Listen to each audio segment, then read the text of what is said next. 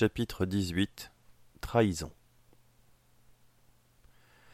Alors que nous regardions les séquences de gènes défiler devant nos yeux sur le moniteur du supercalculateur, nous comprîmes que ce qui se trouvait être le créateur de Bella était aussi un génie, fou et génial.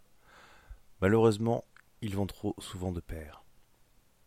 Il était en train de déterminer une carte exhaustive à partir des dizaines de mutations de Z, un moyen simple de pouvoir le faire évoluer dans le sens qu'il souhaitait. Nous ne savions pas encore s'il avait le pouvoir de générer un virus suivant son bon vouloir, ou si c'était un savant fou qui réalisait l'opération avec des éprouvettes, mais ça n'avait pas réellement d'importance. Qu'est-ce qu'on fait? demanda Bella. Tu pourrais insérer des données sans que ce soit traçable? Non, le calcul par bloc va forcément retourner une erreur de somme de contrôle, et la personne qui a programmé cela saura forcément d'où ça vient. Si je me souviens bien, la somme de contrôle est une empreinte digitale pour le bloc à calculer. Sachant ce qu'on va effectuer sur le bloc, il est possible de vérifier que ce qui a été calculé est correct. C'est ça, valida-t-elle. Ok, donc il faut trouver une autre orientation. Euh, un virus? Difficilement réalisable. Je ne suis quand même pas une programmeuse de génie et le protocole utilisé renferme forcément des moyens de distinguer un code malveillant. On n'est pas dans une série télé là, répondit-elle rapidement.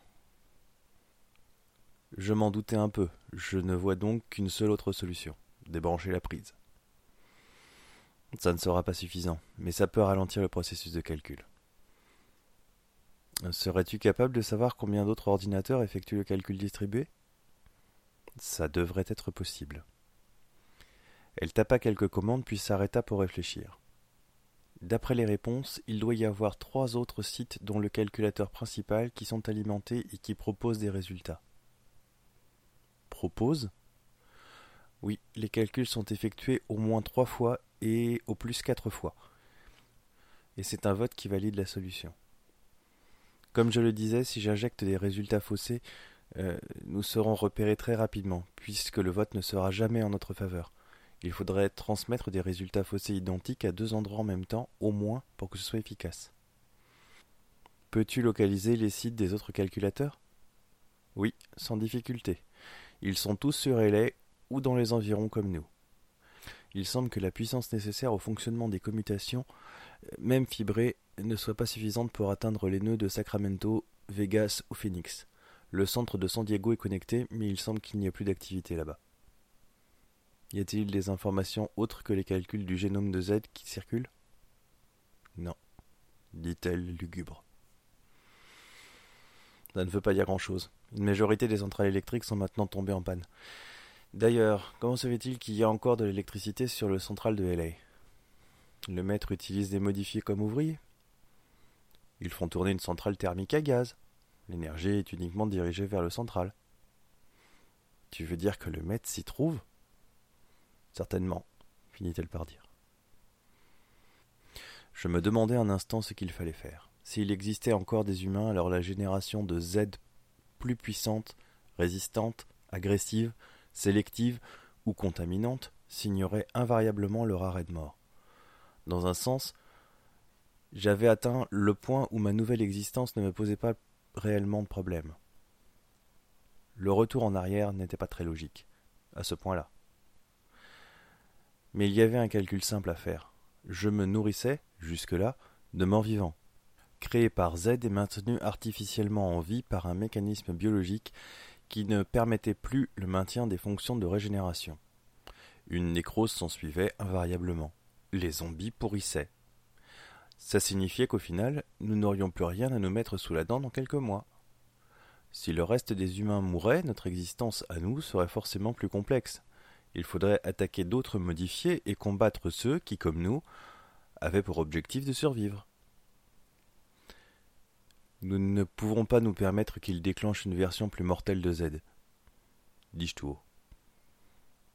Je croyais que tu n'avais pas de sentiments, demanda Bella. C'est de la logique. Pas de vivants, pas de morts vivants, pas de nourriture, ce qui implique une guerre entre notre groupe et les autres modifiés pour la survie. Et jusqu'à ce que mort s'en suive. Je ne souhaite ce destin à personne, et je n'ai pas plus envie de le vivre. Tu as peur? Non. Mais ce n'est pas dans notre intérêt. Qu'allons-nous faire? Réunir les survivants et poser la question. Tu veux maintenant qu'ils se positionnent sur leur transformation? Ça ne me pose pas de cas de conscience de les forcer, mais c'est un moyen de diviser le groupe. Ce n'est pas mon but. Ils ont autant le droit que nous à la vérité. Si terrifiante soit-elle. Ce nouveau monde est ainsi, Bella. Je n'y peux rien. Sur son conseil, je pris la nuit pour y réfléchir. Je risquais de faire éclater le groupe mais nous devions faire face à une menace si grande que je ne pouvais la garder cachée. Je soupçonnais le maître de connaître notre existence depuis longtemps, et il devait y avoir une raison à ça.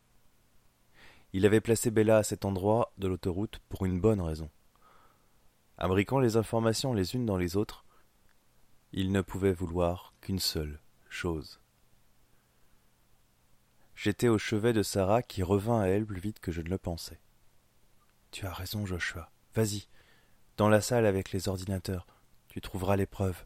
Si tu t'y rends maintenant. Sans hésiter, je sautai de mon siège et courus jusqu'à la salle des serveurs. J'ouvris la porte en grand et y surpris Bella en train de transmettre des données. Ton rapport journalier, je suppose. J'aurais dû me douter plus tôt que l'objectif du maître n'était pas notre groupe, mais notre destination. Elle me regarda avec un regard étrange. Ses mains s'activaient toujours sur le clavier sans qu'elle semblât s'en apercevoir. Avant d'en tirer la moindre conclusion, je l'assommai d'un magistral crochet. Elle tomba violemment sur le sol de béton et glissa sur quelques mètres. Pour la première fois de ma vie, je venais de ressentir la trahison.